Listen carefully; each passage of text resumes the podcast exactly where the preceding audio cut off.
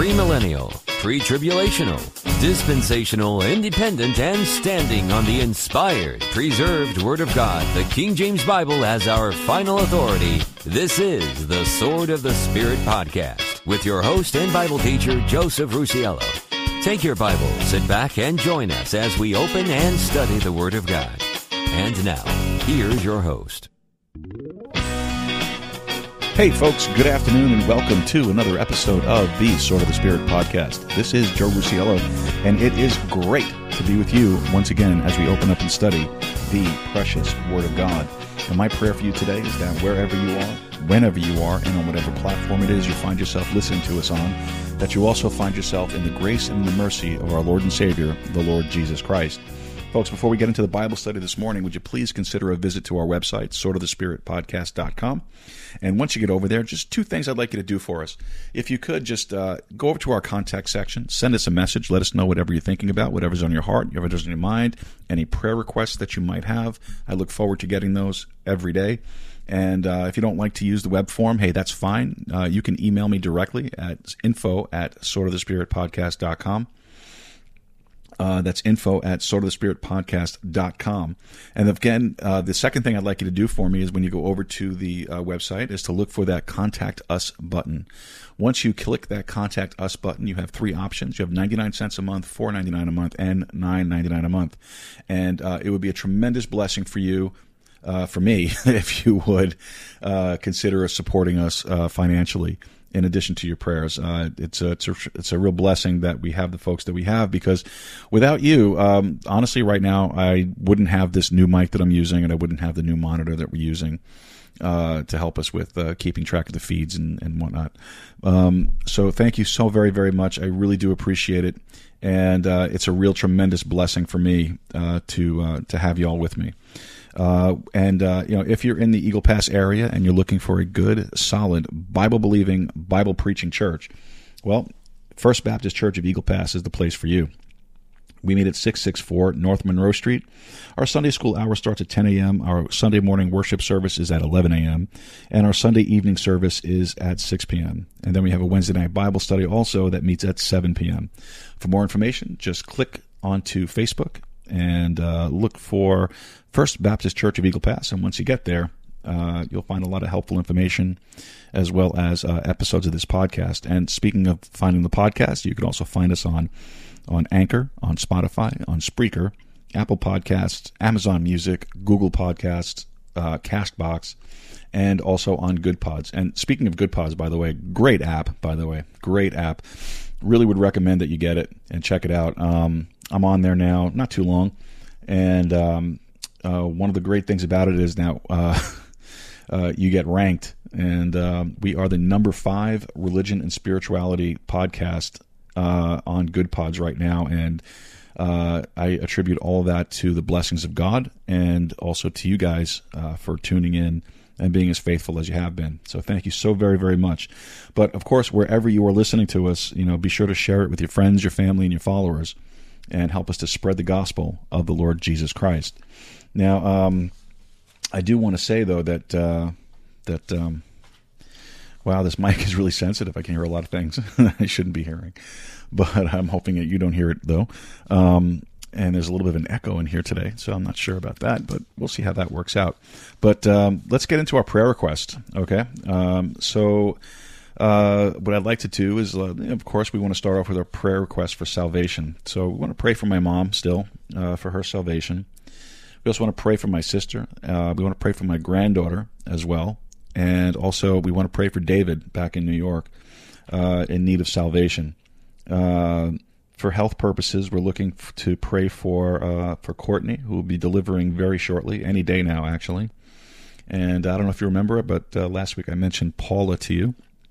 Uh, Paula is uh, an elderly woman. She is uh, recovering from a fall and uh, from a broken hip, so we want to continue to pray for her. Uh, we also want to pray for Tilden, who's a, a newborn, and uh, from what I understand, as of today, he's been recovering from surgery.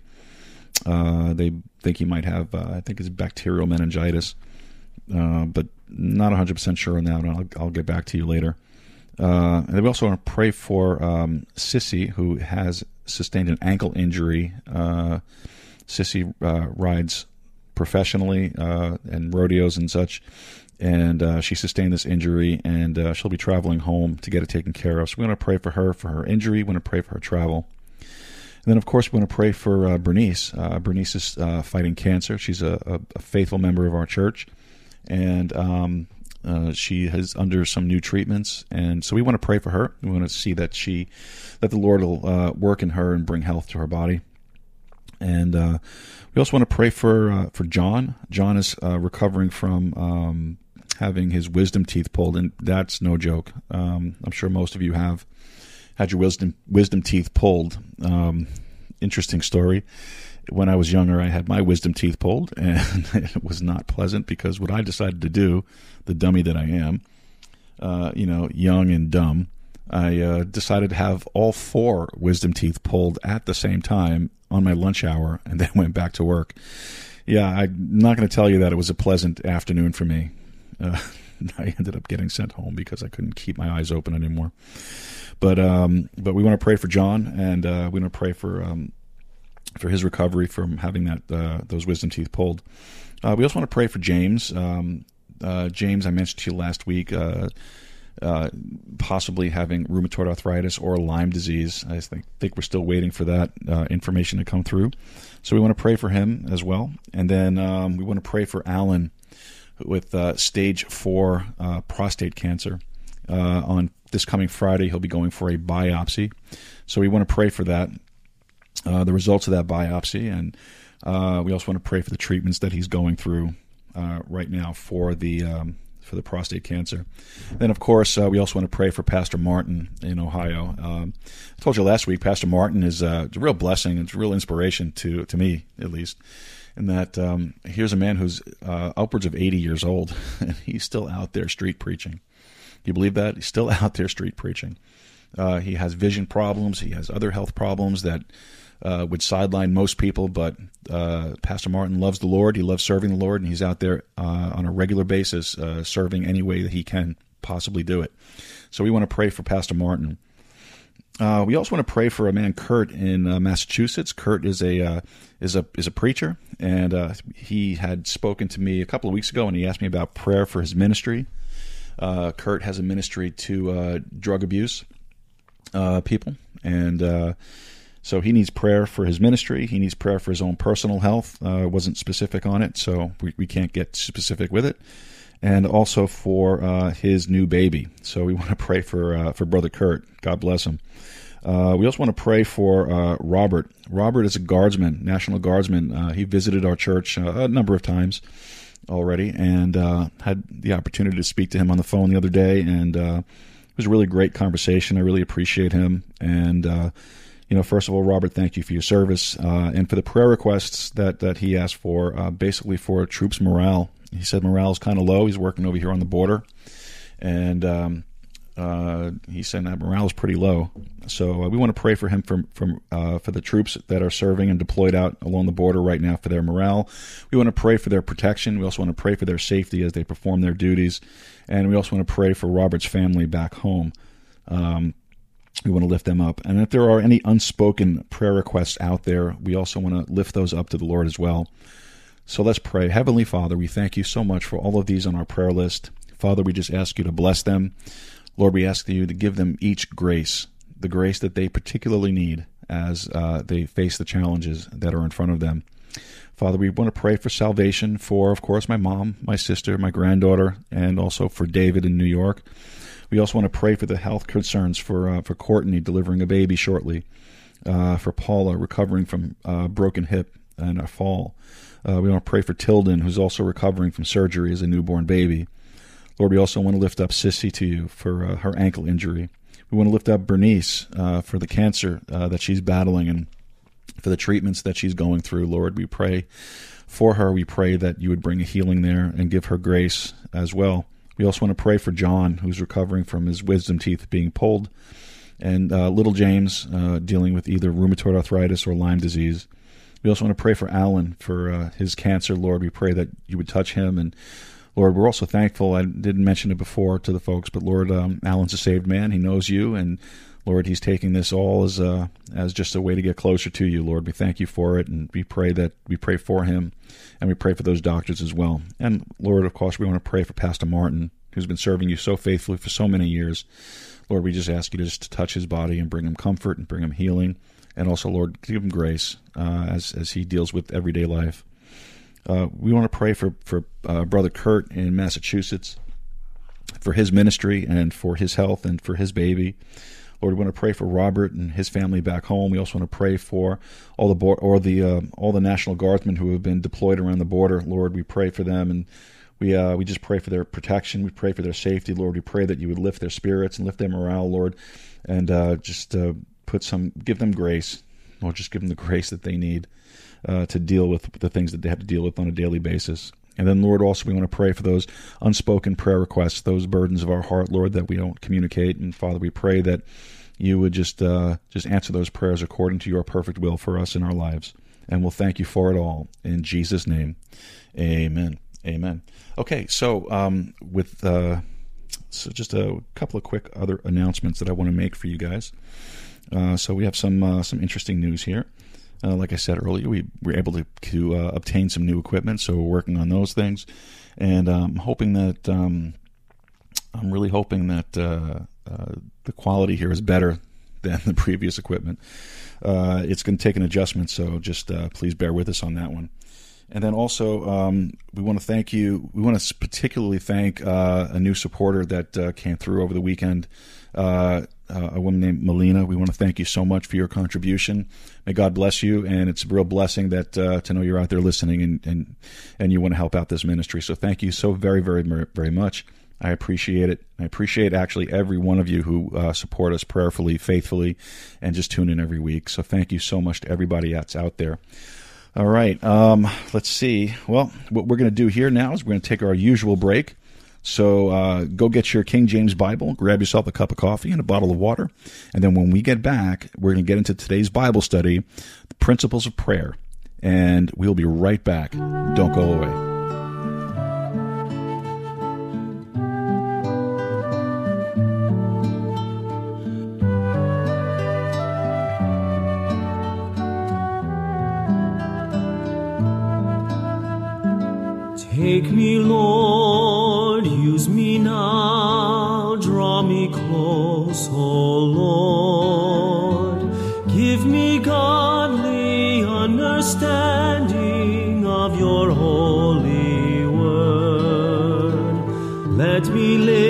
So close to you, others too may see.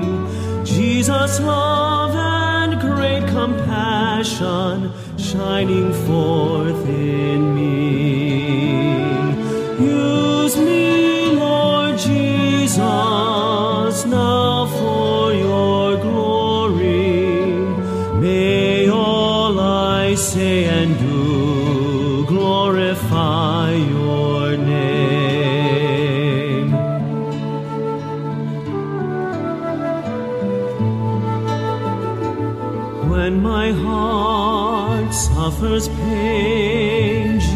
Lingers near. He will give me peace within and whisper, I am here. When I falter on my way, He will take my hand. Then so gently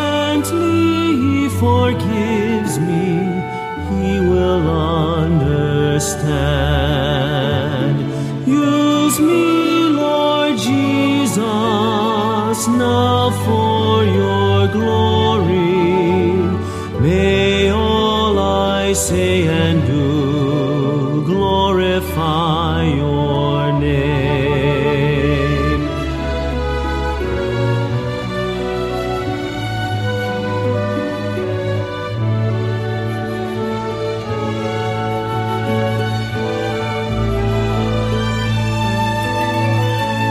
Take my life day by day, yielded Lord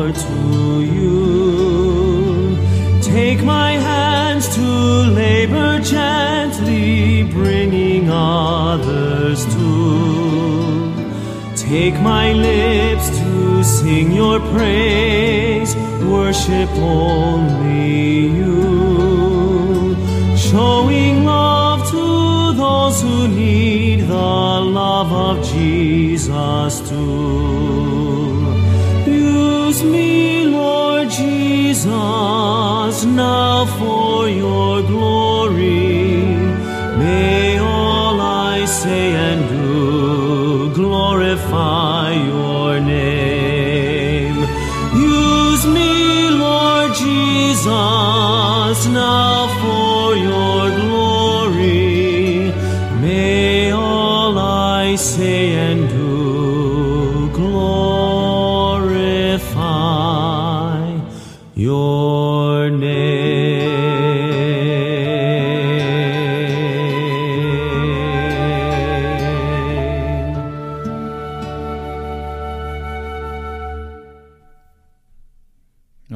folks, welcome back to the Sword of the Spirit podcast. This is Joe Rusiello, and uh, once again, it is great to be with you guys. I'm really looking forward to uh, to this study uh, for today, and uh, just another announcement that I wanted to make, and I it slipped my mind earlier, is that um, Lord willing, next month, uh, what I'd like to start doing is I'd like to start doing uh, live broadcasts, um, at least one live broadcast on a Sunday afternoon.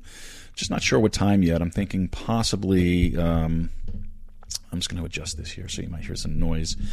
Uh, I'm thinking possibly uh, Sunday afternoon, around two or three o'clock, possibly. Um, and basically, what we'll do is, you know, we'll uh, we'll record the usual Bible study, uh, but we'll do it live and um, and record it as we're going, and then use that as the upload to all the other platforms as a podcast on Monday morning, like we normally do. So um, I'll keep you up to date on that when I know this is next week is like the new month. But um, uh, if we do do this, we're going to do it. Uh, the the live broadcast will be on Spreaker, uh, unless I can set up another feed somewhere. Um, but right now, since um, since we have access to Spreaker, I think it's going to be Spreaker, and uh, from there I'll be able to uh, upload it every week, every Monday uh, as the podcast as well. So if you'd want to tune into that, uh, I will post on the website the uh, a player for Spreaker, or you can just click the Spreaker link on our website as well, and it'll take you right over to our page where you'll find us. And then I think also if you open up an account with Spreaker, you get an email as well that says that uh, you know when we're on the air. So uh, if you if you're interested in doing that, just head over to Spreaker.com, set up an account. It's free, and uh, you can tune in uh, when we start doing live broadcasts and. Um, I'll keep you up to date as we get a little closer to it and as we start going. Uh, it may be Spreaker for a couple of weeks and then our own line, our own feed. But uh, I will definitely let you know uh, where we are with that when the time comes. All right. So, uh, with that said, hope you got your water, hope you got your coffee, and more importantly, I hope you have your King James Bible with you. And if you do, would you take it and open it up with me to Ephesians chapter 6? And we're going to get into this study this morning on the principles of prayer. Uh, Ephesians chapter 6. Ephesians chapter 6. Now, you know, I don't know that a great many uh, really understand the power that's connected with this book. I really don't. I mean, it's a phenomenal book. Amen. And if you really want to know the outline of the history of the future, I mean, someday it'll be history, but it's future right now. But it'll be history before long. But if you really want to know what's shaking out or what's coming, then you need to know about this book. If you want to know what's going to happen in Iran and Russia and Germany and China and North Africa, man, it's all in this book. If you want to know about what's targeted for the United States, it's all in this book. Now, Ephesians chapter 6. Uh, in Ephesians chapter 6, God has told us uh, that we need to put on the whole armor of God so that, you may, so that ye may stand against the wiles of the devil, right? And you pick that up in verse 11 of chapter 6. And then he reminds us that our wrestling match is not against flesh and blood, but against what? Against superior unseen powers. Uh, he calls them principalities and powers and rulers of darkness and spiritual wickedness in high places. Therefore, what God says we need to do is put on the whole armor of God. Now, he uses the armor of a Roman soldier to um, what's the word? Uh, oh, the word just slipped out of my head. Uh, metaphorically, to uh, to metaphorically help us understand that we need that what we need as believers is our spiritual armor. He talks about the helmet of salvation, right? He talks about the breastplate of righteousness. He talks about the shield of faith. He talks about having your feet shod with the preparation of the gospel of peace. Uh, he talks about uh, wielding the sword of the Spirit, which is the Word of God, right? Sword of the Spirit. Uh, now in verse 18, he ties this whole thing together and he concludes it by saying, praying always with all prayer and supplication in the Spirit, and watching thereunto with all perseverance and supplication for all saints, and for me, that utterance may be given unto me, that I may open my mouth boldly to make known the mystery of the gospel. Shall we pray?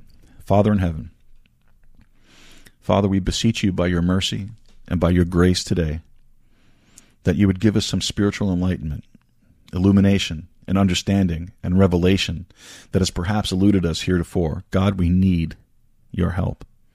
We need desperately your guidance. We need your provision to get us through these particular days in which we live. God, I pray that we would gain and we would profit from the ministry of the Holy Spirit in our lives this day. For it is in the name of the Lord Jesus that we do pray. Amen. Amen. All right, now if you study the armor in Ephesians chapter 6, obviously every one of those pieces is designed to cover a body part, right?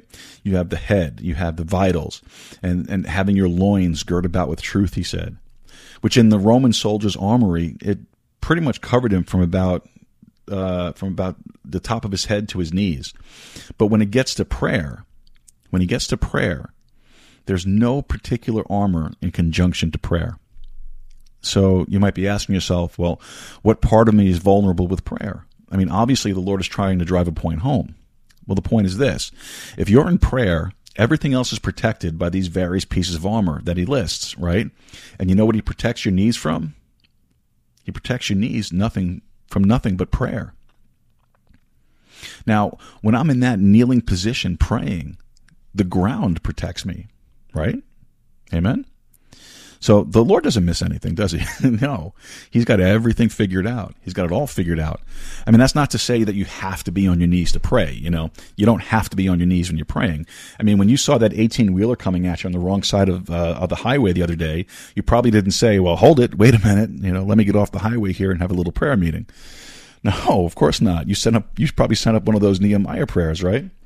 You know what that Nehemiah prayer was? Well, he was caught in a lurch. You know, he was caught in a set of circumstances that uh, demanded immediate attention, and he said, "Help, O Lord."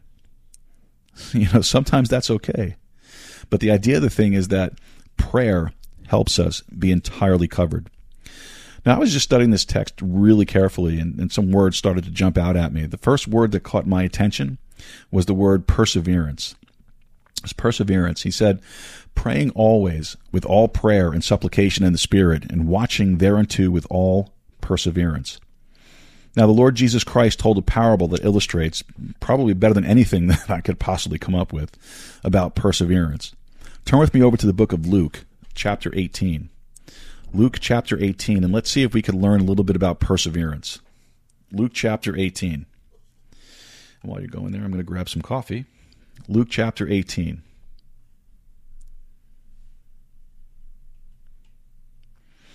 All right. Now, Jesus said there's something about this perseverance thing, right? Paul said, pray with perseverance. Luke chapter 18 and verse number 1. And he spake a parable unto them to this end. Now, this is Jesus speaking, okay? And he spake a parable unto them to this end, that men ought always to pray and not to faint. So, the parable that we're about to hear from the lips of the Lord Jesus Christ, the Son of God, is to help us to understand the issue of prayer, to motivate us to pray, to help us grasp the significance of prayer. Okay? So let's read on. Saying now, now this is again, this is Jesus' parable. Okay? This parable is about prayer. All right? Uh, there was a man, there was a city, there, there was in a city a judge which feared not God, neither regarded man. And there was a widow in that city, and she came unto him, saying, Avenge me of mine adversary. So obviously, someone had taken advantage of this widow, right? Whether it was uh, monetarily or otherwise, you know, we're not told, but she was, from all evidence here, a victim.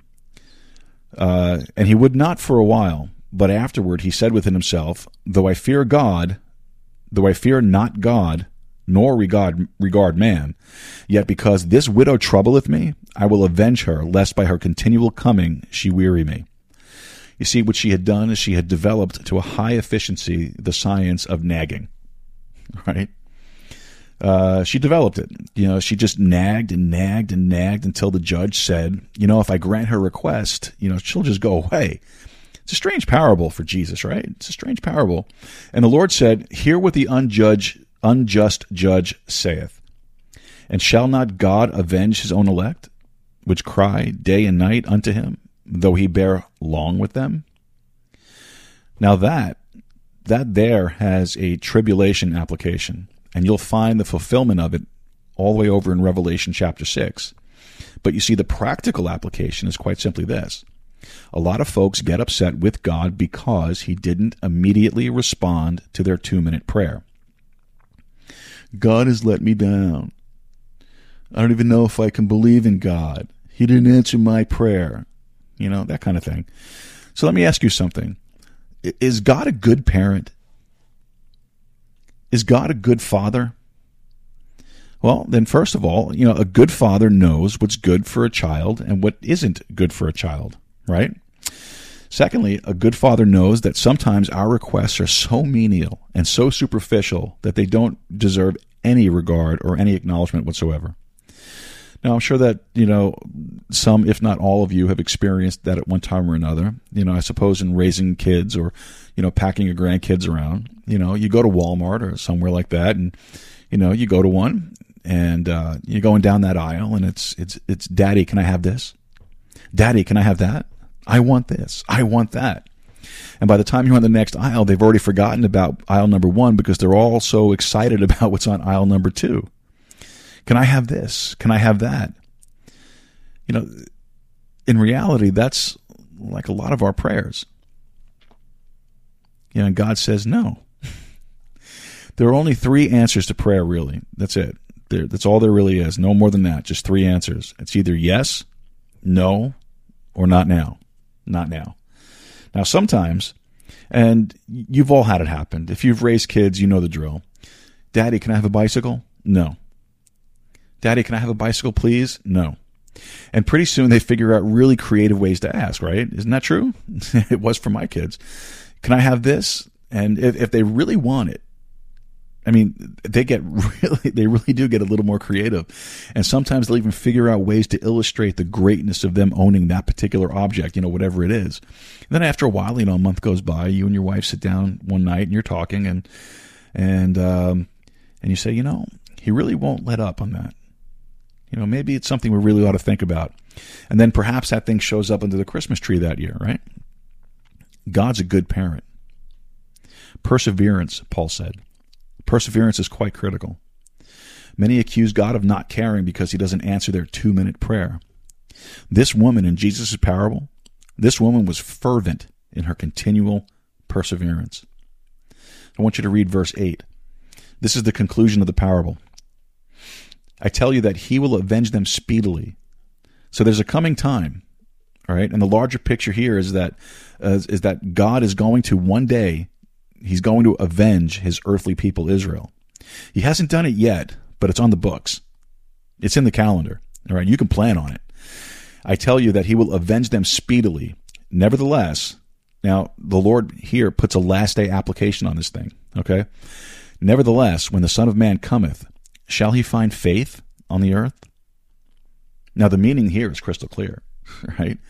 In the last days of the great, giant, dispensational, prophetic scheme of things on God's calendar, God asks this very simple question How much faith will be on the earth when the Son of Man, the Lord Jesus Christ, returns? Well, by the question, you would say that the inference is not much. Not much. The inference is, is that the last days, in the last days, people will have given up on perseverance and prayer. And you know what? You know, one reason is, is that we have too many distractions, don't we? We're just way too distracted to concentrate on prayer. I mean, we've got satellite TV, right? 237 channels or whatever it is. I mean, just give it up, folks. Give it up. really, just give it up. Did you ever try to run through all the channels to find something good to watch? I mean, after a while, you just got to say, just give it up. Just give it up. I'll tell you what, I'll save you a lot of time. I'll tell you the channels that are worth watching. Okay. Uh, there's the, the hunting channel. there's the fishing channel. And then there's the food channel. All right. I can give you the good ones. But, you know, by and large, you know, I, I do enjoy some of the things on the History Channel once in a while. Okay. Um, uh, but the indication is that the kind of faith that demands perseverance will be greatly diminished in the last days. Way too many distractions. Just way too many. Way too many. Uh, you know, I read a lot of biographies. I also read a lot of autobiographies about great preachers and theologians and missionaries of the past. You know, I've immersed myself in, in a lot of them over the years, and you know, some of those guys, guys like like John Wesley, George Whitefield. you know, some of those guys astound me, literally astound me with their lifestyles. They would be up at four o'clock in the morning. They would be up at four o'clock in the morning, and they would spend three or four hours launching the day in prayer and in Bible study. You know, three or four hours George Whitefield would preach as much as 25 times a week. Oh my goodness, right? 25 times a week. Oh, I can't. it's it's that's that's unbelievable. It's amazing. It's amazing what these men did, you know. But um, but well, we'll carry on here. okay, I'm going to get off on a on a rant. I'm not going to do that. Uh, uh, Luke uh, chapter 18. Uh, not coincidentally, by the way, in Luke chapter 18, the first eight verses are about prayer. And then the next few verses from uh, from nine to fourteen are, as you might guess, about prayer. You know what's going on here? So Jesus is on a roll. you know, he's got a good outline going, so he just keeps preaching it, and so he tells another parable. Uh, let's look at verse nine. Let's look at verse number nine. And he spake this parable unto certain which trusted in themselves that they were righteous and despised others.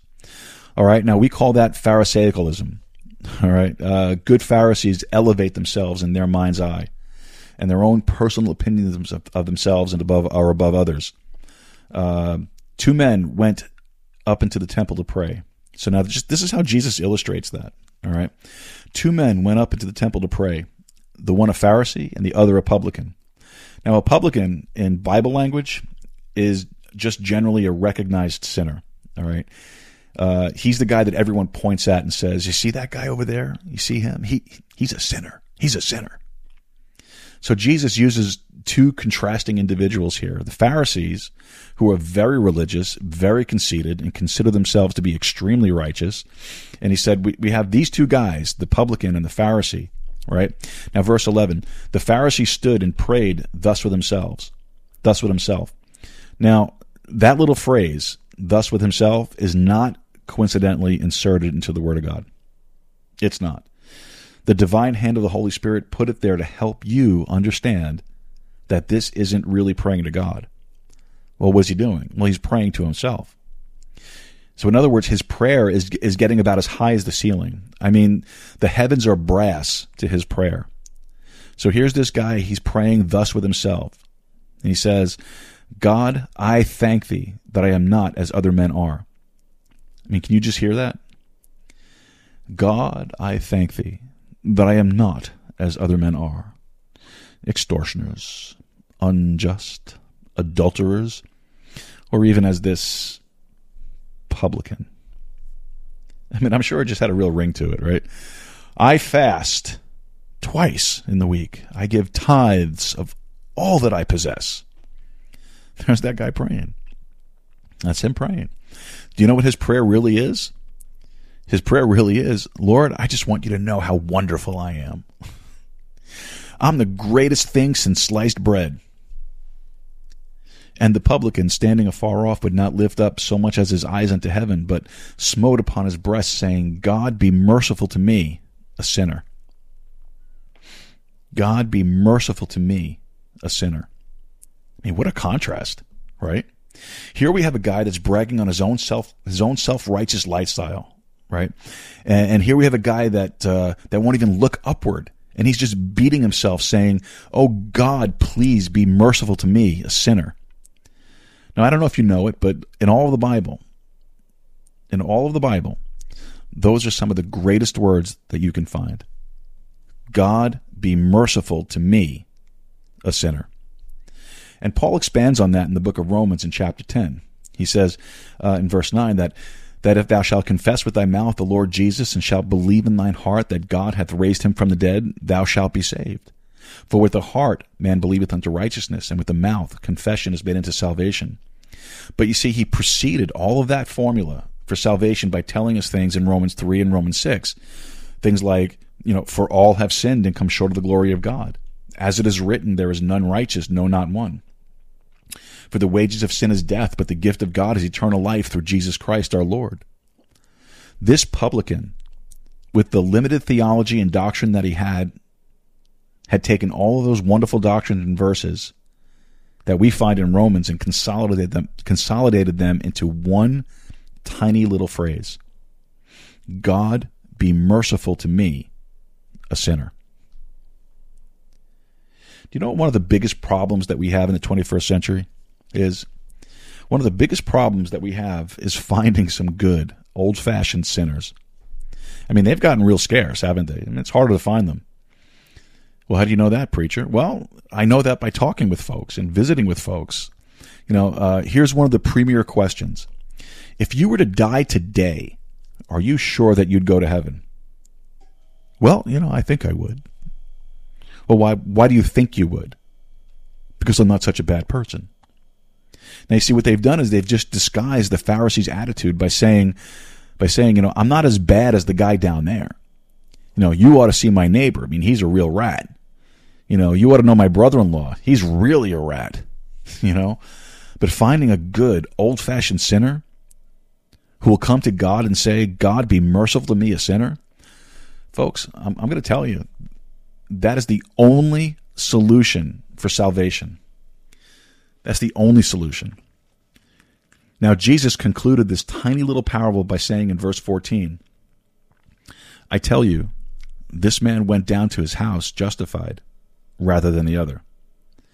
Well, which man do you think Jesus is talking about? Well, he's talking about the publican, right? The sinner. He went to his house justified. For everyone that exalteth himself shall be abased, and he that humbleth, humbleth himself shall be exalted. See, the publican found the, you know, the quote unquote magic words and found justification. Would you take your Bible and turn with me to the book of Romans? You're in Luke, right? So then it's John, Acts, Romans. Romans chapter 3. Romans chapter 3. This is this word justification is one of those wonderful theological words. You know, when you go to seminary and you take a course on Bible doctrine, that's one of the words that you study you know, uh, uh, justification and sanctification, redemption, adoption, and atonement. All of those wonderful words in the Bible. And justification really just leads the list of all of these words. So the Lord said that this man went down to his house justified. Now, Romans chapter 3 and verse 21. But now, the righteousness of God without the law is manifested, being witnessed by the law and the prophets even the righteousness of God, which is by faith of Jesus Christ unto all of unto unto all, and upon all them that believe. For there is no difference, for all have sinned and come short of the glory of God. When you really try to press the point with some folks, here's the reaction you, you frequently would get. Well, you know, nobody's perfect. Well, that's not the point. the point is, are you a sinner? You. We're not talking about anybody else. We're talking about you. For all have sinned and come short of the glory of God. You know who that includes? Do you know what, what all is in the original Greek? All. Exactly. Exactly right. All. Thank you. okay, that's what that means. That's exactly what that means. You know, people like to talk about the Greek. I'll show you some Greek. It means all. all right. Does that include the guy over there in Rome? Papa? Is all all? I don't need Greek when I have the King's English. I don't need it at all. All have sinned and come short of the glory of God. Does that include this preacher? Well, yeah, it does. Sure, it does. Does that include you? Yes, it does. Yes, it does. All have sinned and come short of the glory of God. That's what the thing says. Now look at the next verse. Being justified freely by his grace through the redemption that is in Christ Jesus, whom God hath set forth to be a propitiation through faith in his blood. Now, propitiation is another one of those wonderful words that you study in Bible doctrine. A propitiation is a substitutionary sacrifice. That's what it means. All right. To declare his righteousness for the remission of sins that are past through the forbearance of God. Now, notice what he says. Notice this being justified freely by his grace through the redemption that is in Christ Jesus. The the best illustration that I can think of is that you know when you trust Jesus Christ as your personal savior and you admit that you're a sinner and you need his redemptive grace and you need his salvation, you know, he ushers you into his family. And when he ushers you into his family, he justifies you. Now, what parent hasn't justified the behavior, the bad behavior of their children? Truthfully, we all have, right? We are sure we have. Why? Well, because we love them. Isn't that right? Because we're good parents. We love them. We care about them. And you know, we come up with all kinds of crazy stuff, don't we? Well, you know, Junior just had too much sugar. you know, just too much chocolate today, you know. Or uh well, he just hadn't had his nap today. You know. I mean, not often do we just get really honest and say, you know, he just needs an old fashioned whipping, you know, a good old spanking. You know why? Do you know why? Because we justify them. We justify them. That's a natural instinct on the part of a parent who loves their child. That's all that is. Do you know what God does for you? When you say, I want to receive your forgiveness, I want to receive your redemption, God says, Come on in and I'll start justifying you. And then, of course, the devil shows up. And believe me, he does. He does. And you can find that in your Bible periodically. He points an accusatory finger at the brethren and he says, Well, what about that guy over there? He was fighting with his wife last week. You know, so the devil points an accusing finger, and the Lord says, Well, you know what? That might be true, but you know, he's justified. He's justified. That's how that thing works. Jesus said, And I say unto you, that man that declared his own sinnership went down to his house justified. Justified. Amen. All right, now let's get back to our text. But before we get back to our text, we're going to take a very, very quick break here. And when we get back, we'll be in Ephesians chapter 6 again. So don't go away. We'll be right back after this.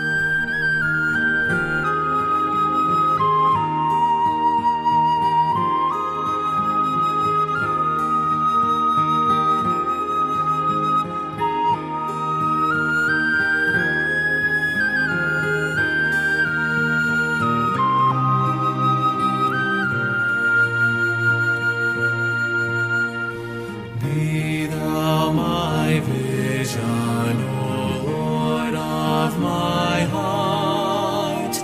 Not be all else to me, save that thou art. Thou my best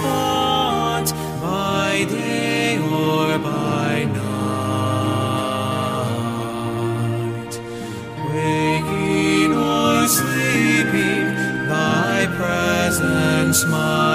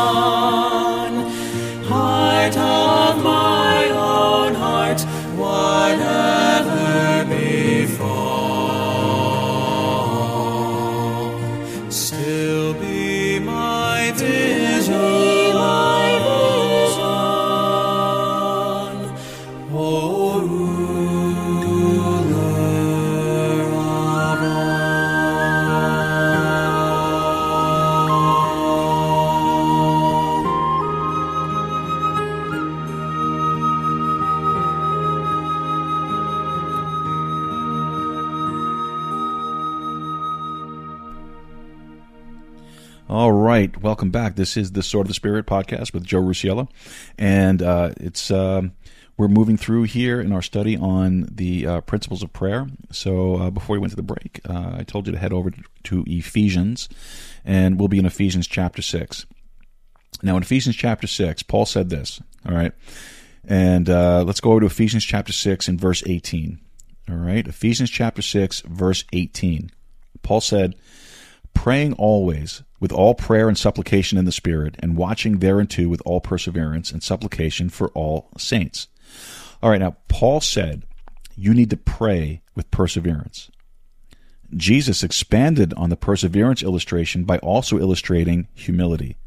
And then finally, he said supplication. Supplication. Now, what is supplication?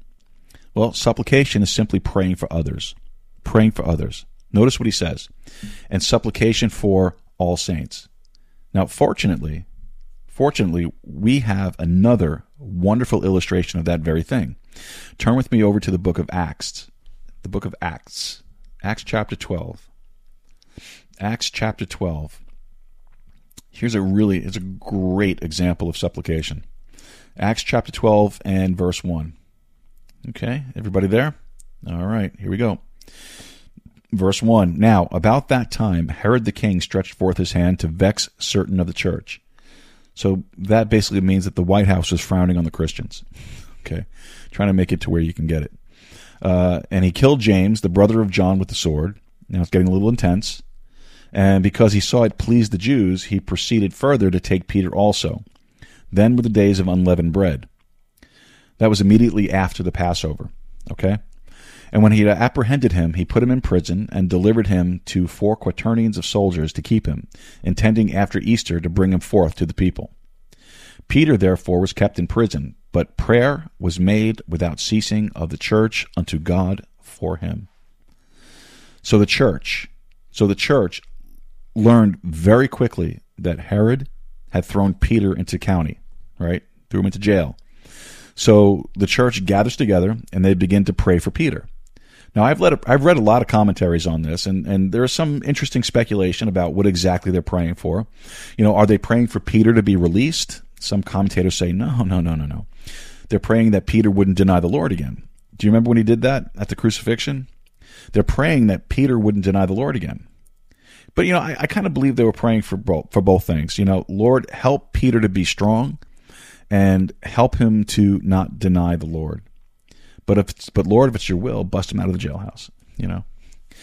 Um, verse six. And when Herod would have brought him forth, the same night Peter was sleeping between two soldiers. So I guess Peter's not too upset about the outcome here, right? I mean, he he didn't even take a sleeping pill, you know, uh, and he's sleeping. well, you know, tomorrow I'm going to die, so tonight I better get a good night rest. Um, and when Herod would have brought him forth, the same night Peter was sleeping between two soldiers, bound with two chains, and the keepers before the door kept the prison. So they have him handcuffed on both sides. Okay? I wonder why they did that. And I wonder why they took such absolute precautions regarding Peter. Except that maybe, I mean, just maybe, maybe Herod remembered that Jesus busted out of the grave. Right? I mean, that kind of says something right there, right? Just a little proof of the resurrection. All right, verse 7. And behold, the angel of the Lord came upon him, and a light shined in the prison, and he smote Peter on the side. I kind of like that, actually. You know, he smote Peter. He probably just gave him a good, quick kick right in the ribs. Peter, what are you doing? Sleeping, you lazy, good for nothing. right? Can't you see that? Uh, so he smote him on the side and he raised him up, saying, Arise up quickly. And the chains fell off from his hands. Don't ever underestimate the power of the angel of the Lord. Chains mean nothing to him, absolutely nothing. And the angel said unto him, Gird thyself and bind on thy sandals. And so he did. And he saith unto him, Cast thy garment about thee and follow me. And he went out and followed him, and wist not knew, and wist not that it was true, which was done by the angel, but thought he saw a vision. So Peter thought he was living in a trance, uh, kind of like he, the one he experienced back in Acts chapter 10. So he thought this was just another one of those, you know, Lord trance things. You know, what's going on here? Um, so uh, he goes, I'm, I'm just kind of floating out here. I'm not even sure if this is real or not. When they were past the first and second ward, they came unto the iron gate that leadeth unto the city, which opened to them of his own accord. And they went out and passed on through one street, and forthwith the angel departed from him. Iron gates, chains, handcuffs, none of that means anything to God. Nothing whatsoever. And so they got past the gate, and the Lord effectively says, You know, okay, here, yeah, we're past the gate now. You're on your own. I'm leaving. I'm out of here. And off he goes. Off he goes. And when Peter was come to himself, you know, the Lord waits a long time for us, for at least some of us anyway, to come to ourselves. Do you know that that's the same identical phrase that we read about in the prodigal son? He came to himself. He came to himself. He said, now I know of a surety that the Lord hath sent his angel and hath delivered me out of the hand of Herod and from all the expectation of the people of the Jews. And when he had considered the thing, he came to the house of Mary, the mother of John, whose surname was Mark, where many were gathered together praying. So these folks in the church are just praying and praying and praying, and they're praying up a storm for, for old Peter. Right? Well, that's good. That's good for them. They should be doing that. It's good. And, and as Peter knocked at the door of the gate, a damsel came to hearken named Rhoda. So Peter's out there banging on the door of this young, uh, and this young lady by the name of Rhoda goes to answer the door. And when she, when she knew Peter's voice, she, she opened not the gate for gladness, but ran in and told how Peter stood at the gate. So she is so excited about it that she forgets to open the door. And then there's Peter out there banging, Hey, you know, let me in. I want to come in. Let me in you know, and she's running to tell the others about Peter's voice. And they said unto her, Thou art mad. Boy, they had, I mean, they had a lot of faith in their prayer, didn't they? Didn't they? You know what that shows me? That shows me that God can take the tiniest, minuscule amount of faith and he can blow it up bigger than an atomic bomb. Evidently, they didn't have too much faith. You know, they said, You're crazy. But she constantly affirmed that it was even so. Then said they, It is his angel. So, do you know what they decided there? Well, they killed him. Poor old Peter. He's deader than a sack of hammers. Oh my, right? It's his angel that showed up. But Peter continued knocking, and when they had opened the door and saw him, they were astonished. You know, it might it might do you well to pray a little more and see how astonished you can be when God responds. Amen. But he, but he, beckoning unto them with the hand to hold their peace, declared unto them how the Lord had brought him out of the prison. And he said, Go, show these things unto James and unto the brethren. And he departed and went into another place. Well, the church is praying for Peter. You know, we can get extremely selfish in our prayers, right? I mean, I try, and the emphasis on the word try, because I certainly do not consider my prayer life to be a pattern for anyone. Okay, I would freely confess to anyone that probably the weakest link in my estimation in my spiritual life is my prayer life. You know, I love to study the book, and it, and I, and I never cease to be amazed at what leaps off the pages of this book. I can do that tirelessly. But did you ever notice that when you enter into your private throne room of prayer, it's kind of like you've entered into a combat zone. I mean, all of a sudden you're on the front lines, and and the bullets and the shrapnel are flying around everywhere. Know, didn't Paul talk about preparing yourself against the fiery darts of the wicked? Well, here's proof. Go to your private place, your prayer closet, you know, whether it's in your house or on your ranch or, or, or wherever it is, and just go and get alone with God. And then you begin to pour out your heart to God. You know, it's isn't it amazing how distractions almost inst- instantly, I mean, that quick, enter your mind? And then all of a sudden, the ability to keep your focus really centered on what it is that you want to pray about becomes so incredibly distracted. It may not be that you're um, entertaining wicked or um, or illicit thoughts. It just may be that you're maybe you're building tomorrow's shopping list, you know, or your to-do list, or or maybe your mom's to-do list, or your honeydew list, you know, whatever it is. And uh, you feel or you sense that you're absolutely being bombarded by the very hordes of hell. Well, you know what? You are. you are. You don't have to think it. You are. You've just entered into the number one hand-to-hand combat arena right there. When you get serious, when you get serious with the Lord about prayer. So for me, I consider prayer the weakest link of my spiritual life. Like I don't mind talking to people about the Lord Jesus Christ. I don't I don't mind reading my Bible. I love it. I don't mind preaching. I don't mind, you know, I don't mind doing the podcasts and teaching. Uh, I don't mind being embarrassed for the Lord Jesus. You know, people say, well, you know, that guy, he's kind of like, you know, one of those guys. You know, it's okay. That's fine. I don't care. Um, but this prayer thing, this is something else. You know, but I try. I do. I try. I try in my personal prayers that concern me to concentrate on two things. Two things. Number one, I don't pray, give us this day our daily bread. I don't pray that. And then people say, well, you don't? Why don't you? That's the Lord's Prayer. Yeah, I know. I know. And it's in the Sermon on the Mount. And that prayer is specifically given to tribulation Jews who are going to need to pray that. Then you might say, you know, well, well, why don't you pray? Give us this day our daily bread. I'll tell you why. Because I've got a promise. And that promise is over in the book of Philippians. And that promise says, But my God shall supply all your need according to his riches and glory by Christ Jesus. God already promised me that he would. I don't have to keep asking him about something he already promised. So I try to concentrate on uh, number one, thanking God. Just thanking him for everything I can think of. Thank you, Lord. Thank you, Lord. Thank you, Lord. And then if I'm asking the Lord for anything for me, what I try to ask him for is just wisdom. Just wisdom. I mean, that's what Solomon asked for. You know, the Bible says, if any of you lack wisdom, let him ask of God that giveth to all men liberally and upbraideth not, and it shall be given him. God, I need wisdom. Oh man, don't we all need that? You know, that follows and is preceded by the admission that we're not very smart. Have you ever just said to the Lord, Lord, you know how stupid I am? You know how dumb I am? I need wisdom, God.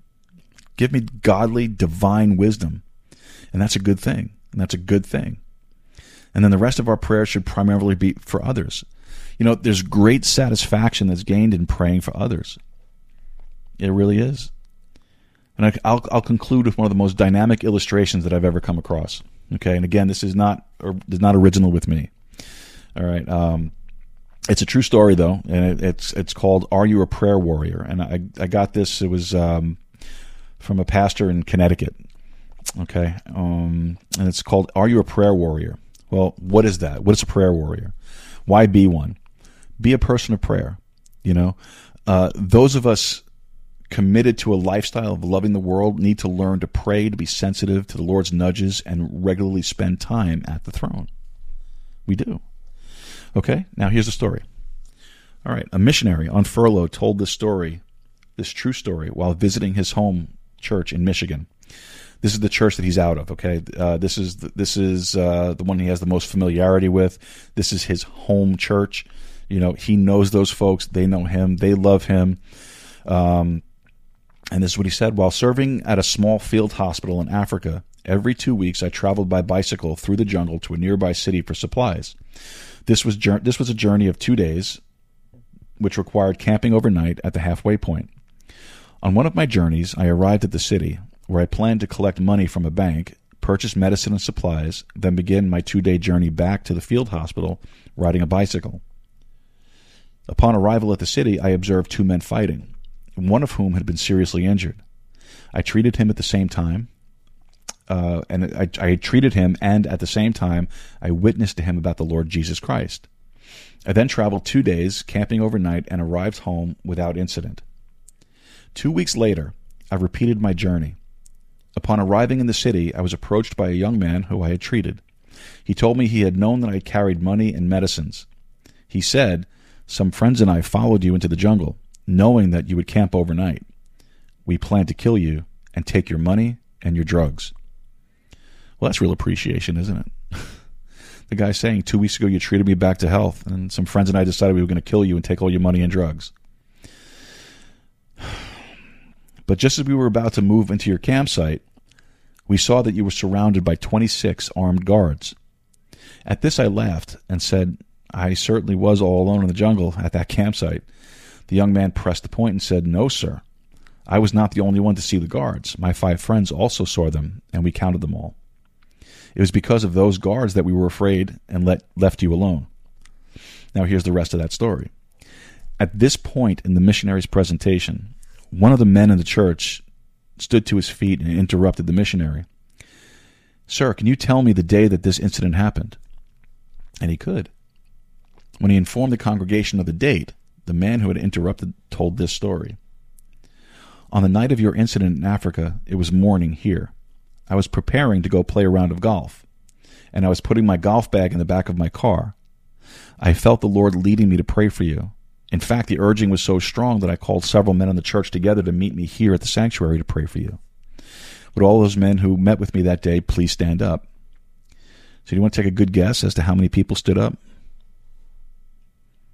25 plus the man himself. 26 men prayed for that missionary that day, and it was perceived by the adversary to be 26 armed guards. Pray for missionaries. Pray for others. Great satisfaction is gleaned by praying for others. The men who met together that day stood. The missionary wasn't too concerned about who they were, he was too busy counting. You know, folks, I think if we're honest, just about all of us would have to say that our weakest link is our spiritual life. In our spiritual life is prayer. And isn't it marvelous that the way we entered the kingdom of God, the way we were escorted into God's eternal family, the way we were granted God's forgiveness and wonderful redemption was all based on a simple prayer God, be merciful to me, a sinner. And folks, that's all the time that we have for today's episode. I want to thank you so much for tuning in. I want you to thank I want to thank you so much for your faithfulness. And it really is a tremendous blessing for me uh, to to be doing these Bible studies with you. I, I mean, I really do look forward to it every single week. And um, but uh, you know, before we go, uh, one thing that I did forget to mention earlier was uh, when I was talking about Goodpods. Um, I had there were some questions that came up. Uh, one of the listeners, guy by the name of Mike, um, Mike asked. Uh, he said he was listening to some of the uh, previous Bible studies that we've done, and he saw that I had a, a series on First Thessalonians, and so he asked when we're going to be doing Second Thessalonians, if at all. Well, yes, we're going to be doing Second Thessalonians. I'm actually working on that right now. Uh, I'm building that series, uh, and once I'm once I'm done with a couple of those messages in there, it should take quite a few actually. Um, once I'm done with at least a couple of them, uh, we'll get them. We'll, start uh, getting them ready for for air. Uh, can't tell you exactly when that's going to be, but it's going to be very soon. Uh, and also, I'm working on a series on dispensations. So uh, we'll be getting into that, and we'll be starting all the way back in the pre-Adamic and going forward up until basically going from Genesis to Revelation, not in detail, not a verse by verse study or anything like that, just the, the different dispensations that take place during those times. So uh, those two things are, are in the works and they're coming, and hopefully sometime next month we'll get into uh, at least Second Thessalonians. But uh, so, Mike, I hope that answers your question. I know I answered you on Goodpods, but if you're listening, I'm just going to let you know again that yeah, they're coming. All right. Well, with that, folks, uh, thank you so much for tuning in once again. And uh, again, if you uh, you know just seek the Lord in prayer, pray about uh, supporting the podcast, we would appreciate it. It would be a tremendous blessing for us, and uh, you would be in, be taking part in uh, in the ministry of getting the gospel out to the lost folks around us. So, folks, thank you so much again. have a great, great week. God bless you, and good day. Take care. You've been listening to the Sword of the Spirit podcast. If you have any questions or comments, visit our website at swordofthespiritpodcast.com and send us a message. Or email us directly at info at swordofthespiritpodcast.com. Until next time, God bless you and good day. Well, that's about it, really. The film ends mainly visually.